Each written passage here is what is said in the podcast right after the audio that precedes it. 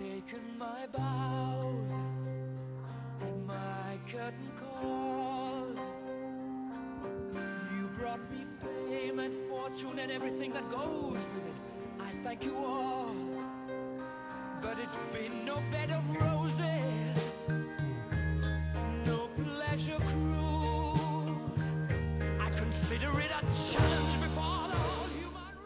Buenos días a todos y bienvenidos al Pepinazo con toda la información deportiva de este lunes 24 de mayo de 2021. Les habla Jorge López en nombre de todo el equipo de LGN Radio.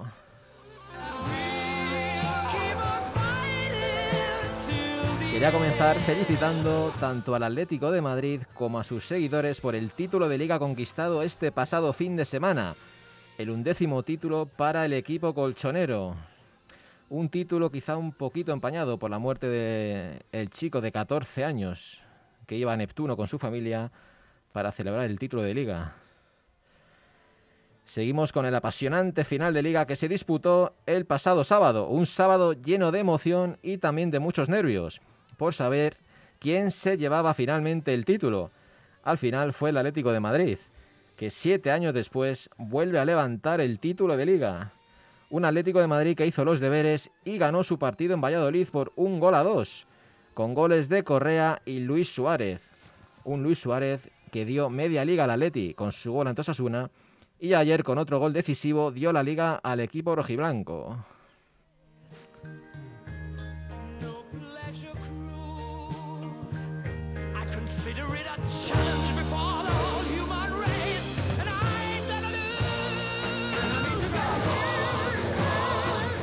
Una liga en la que se podrá hablar de los árbitros, del VAR, pero la única cosa clara es que el Atlético es campeón a pesar de todo eso, siendo el equipo más regular, un equipo que se ha mantenido líder prácticamente durante toda la temporada, pero que acabó sufriendo como es normal, cuando en tu liga juegas contra equipos como Real Madrid o Barcelona, pero que al final acabó llevándose el gato al agua. Esto decía Simeone al término del partido en el nuevo José Zorrilla. Mister. ¿Qué tal, Alex Silvestre del Chiringuito? Enhorabuena por este título de liga. Eh, antes de preguntarle por el partido, eh, le pregunto por algo que inquieta a los atléticos. ¿Va a seguir el Cholo Simeone en la temporada que viene en el Atlético de Madrid? Bueno, tengo un año más de contrato, así que no hace falta respuesta, pero creo que más importante que, que tu pregunta está el desarrollo de toda esta temporada del equipo, del club, el crecimiento constante que hay, eh, esa transición que pasábamos la temporada pasada, reflejada este año en algo concreto, que fue poder volver a salir campeón y, y venirme recuerdo rápidamente aquella tarde del Calderón cuando se, nos estábamos yendo de- del Calderón y hablaba para la gente dentro del estadio diciendo de que me iba a quedar porque veía y sentía que el club tenía futuro. Y me pone muy contento no haberme equivocado. Hay gente que trabaja muy bien, hay gente que, sin ninguna duda, gracias al crecimiento del equipo y la capacidad de gestión, ha hecho que el club crezca enormemente y eso me da una felicidad mucho más grande que un campeonato.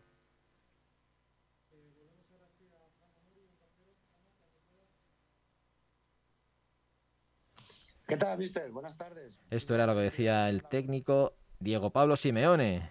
Un Simeone que no se sabe si seguirá o no la temporada que viene. ¿Tú qué crees, Almu? ¿Seguirá el Cholo Simeone? Yo creo que sí, yo lo doy por supuesto, Jorge, que va a seguir el Cholo. Después, Después de un éxito, seguro. Sí, sí, es la segunda liga de Simeone en el Atlético de Madrid, tras 8 o 9 años que lleva al cargo. En el bando contrario, en el Real Madrid, a pesar de su victoria ante el Villarreal por 2 a 1, no pudo revalidar el título conseguido la temporada pasada, en parte por sus pinchazos ante equipos teóricamente inferiores.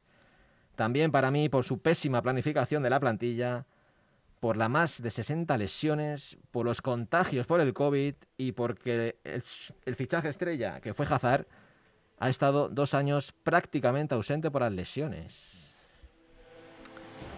El equipo ha luchado hasta el final, pero con eso no le ha llegado para ganar ningún título. Han llegado reventados a final de temporada con una plantilla ya desgastada, físicamente muy justa debido, como he dicho, a la mala planificación y también a la ausencia de pretemporada.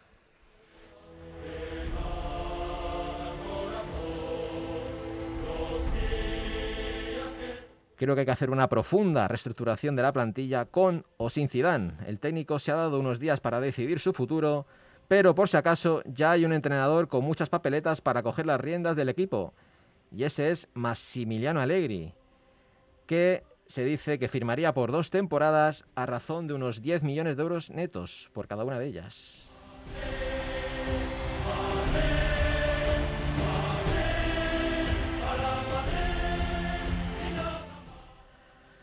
Vamos ya con los resultados de la última jornada, donde el Huesca y el Valladolid se unen a Leibar como equipos de segunda división.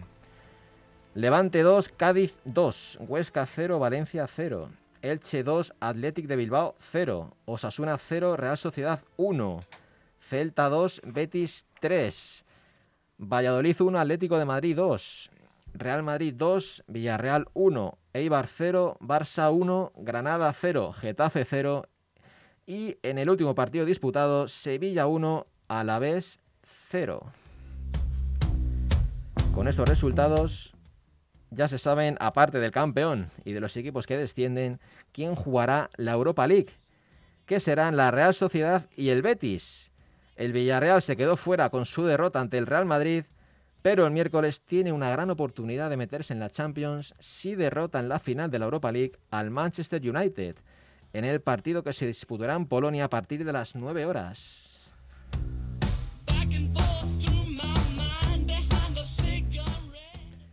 También se sabe ya los equipos que disputarán la próxima edición de la Supercopa y atención porque habrá clásico en semifinales.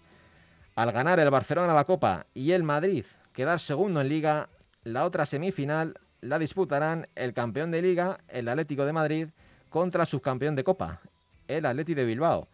Una Supercopa apasionante, la que nos espera el próximo mes de enero.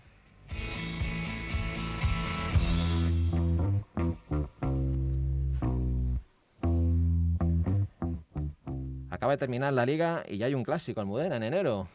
¿Cómo somos los, futboleros? Eh? siempre pensando en lo mismo, la verdad que sí. Hablamos ahora del Leganés, que hoy disputa su partido de la penúltima jornada de liga ante el Málaga a tan solo una victoria de meterse matemáticamente en los playoffs de ascenso. Partido que será a las 9 horas en Butarque. El Lega depende de sí mismo y eso es lo mejor que le puede pasar en situaciones como estas, no depender de terceros. ¿Tú qué crees, Almu? ¿El Lega en primera? Pues sinceramente, Jorge, me encantaría, pero lo veo muy difícil. Bueno, lo veo muy difícil. El playoff le tiene fácil para jugarlo, pero luego, claro. Luego hay que ganarlo. Luego le, va a tocar un coco, seguro. El Almería, el Sporting, el Girona o el Rayo. Tiene que jugar mínimo contra uno de ellos. Yo creo que es complicado, pero bueno, hay, es, eh, hay que mantener la esperanza arriba. Mucho lega, yo creo que, yo creo que sí.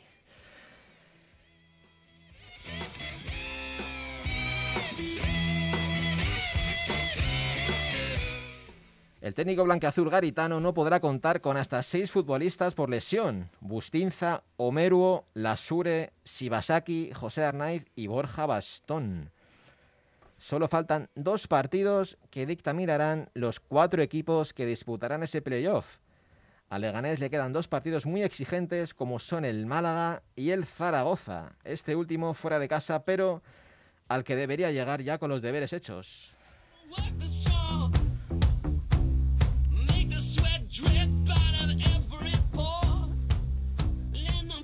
Hoy se disputan en horario unificado todos los partidos de Segunda División, excepto los disputados ayer en los que no había nada en juego, como son el Español 2, Tenerife 1 y el Mallorca 2, Zaragoza 1.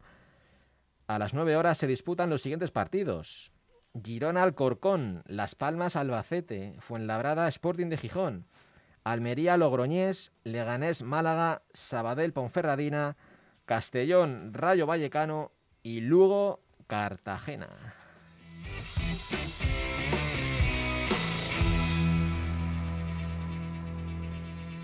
Seguimos con fútbol porque hace unos minutos el seleccionador nacional de fútbol, Luis Enrique, ha dado la lista de convocados para la Eurocopa.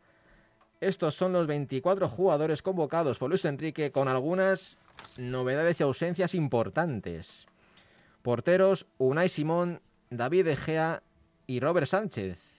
El primero, la primera novedad, perdón, el portero del Brighton. Defensas Gallá, Jordi Alba, Pau Torres, Americ Laporte.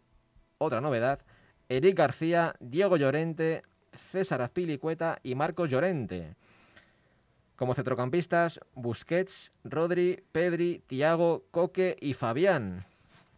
Y como delanteros, Dani Olmo, Oyarzábal, Morata, Gerard Moreno, Ferran Torres, Adama Traoré y Sarabia.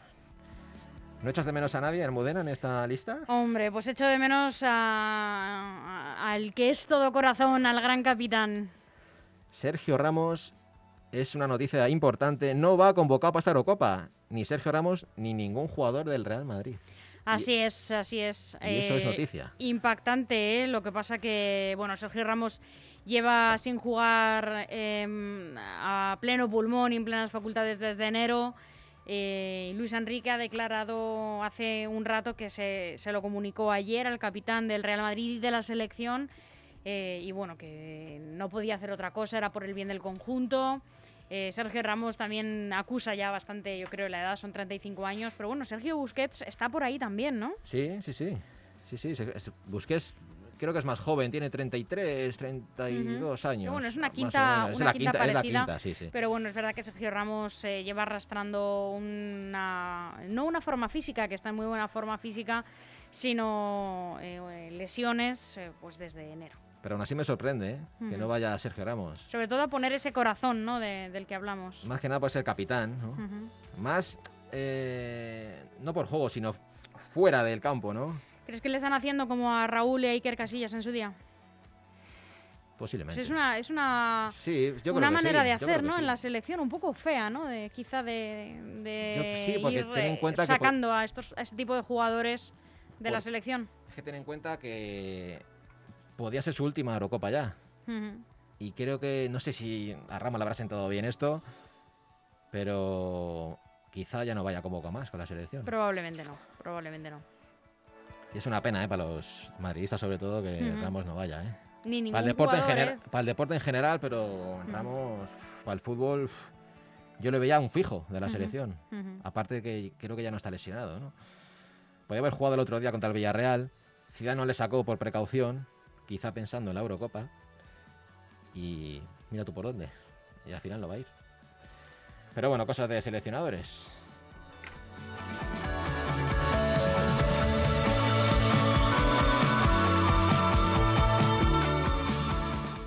Cambiamos de tercio y hablamos de básquet y de la Liga Andesa porque ayer concluyó la fase regular donde el Madrid ha sido líder destacado, ganando todos los partidos fuera de casa y únicamente perdiendo solo dos partidos en toda la temporada.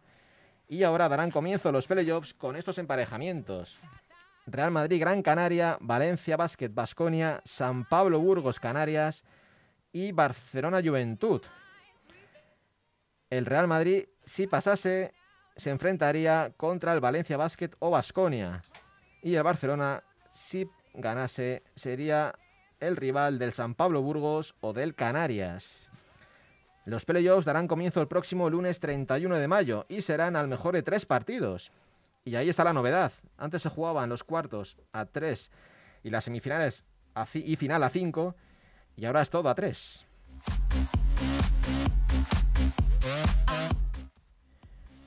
Seguimos con baloncesto porque este fin de semana se disputa la Final Four en Colonia, donde estará presente un equipo español, el Barcelona, que se enfrenta al Olimpia Milán. Y quizá la mala noticia ha sido el descenso a la Liga Lep Oro de un equipo mítico como el Estudiantes, que ha descendido de categoría. Te- Tenía o tuvo problemas en la temporada Sí. anterior, no hace tiempo, también muchos problemas económicos. Sí, sí, eh, En fin, lleva unas cuantas temporadas ya regulares. Lleva varias temporadas jugando con fuego Ujú. y al final se ha quemado.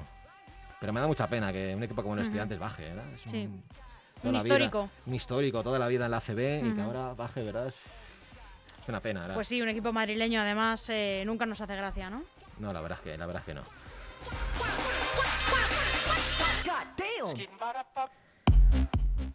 Hablamos ahora de tenis porque este domingo 30 de mayo comienza Roland Garros donde Rafa Nadal intentará conseguir un nuevo título a su ya extensa sala de trofeos. Un Nadal que llega como campeón de Roma y siendo para mí el principal favorito para alzarse de nuevo con su título fetiche, que es Roland Garros. El torneo se disputará del 30 de mayo al 13 de junio.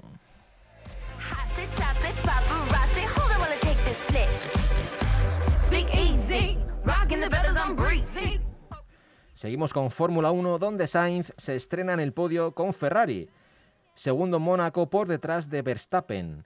El español, en una carrera sin fallos, salva el honor de Ferrari, que había perdido antes de la carrera a Leclerc por una avería. Alonso quedó décimo tercero.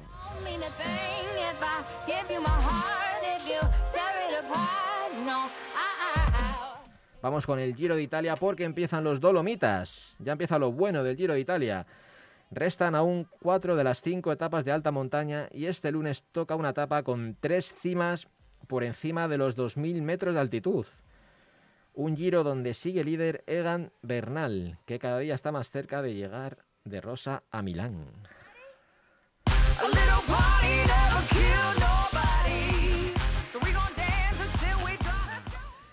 Y terminamos con dos trágicas noticias. Mueren de frío más de 20 participantes en una ultramaratón en China, durante una carrera de montaña celebrada el pasado sábado en una zona turística de la provincia de Gansu.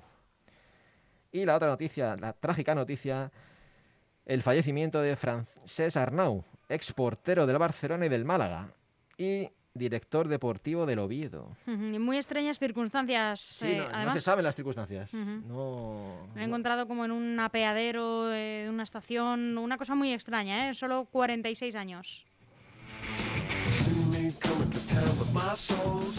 Y terminamos, Almudena, si me permites, felicitando al equipo Alevín A del Leganés, que ayer ganó la liga, derrotando por 1-4 al Tribal Alcorcón. Así que enhorabuena a los chicos de la Alevín A del Leganés. Enhorabuena a estos chicos de la Levina. Jorge, muchísimas gracias por toda la información deportiva. Nos vamos a ir a comer habiendo jugado mucho y bien. Sí. Gra- Gracias a ti, Almudena, y buen provecho. Hasta pronto, Jorge. Hasta luego.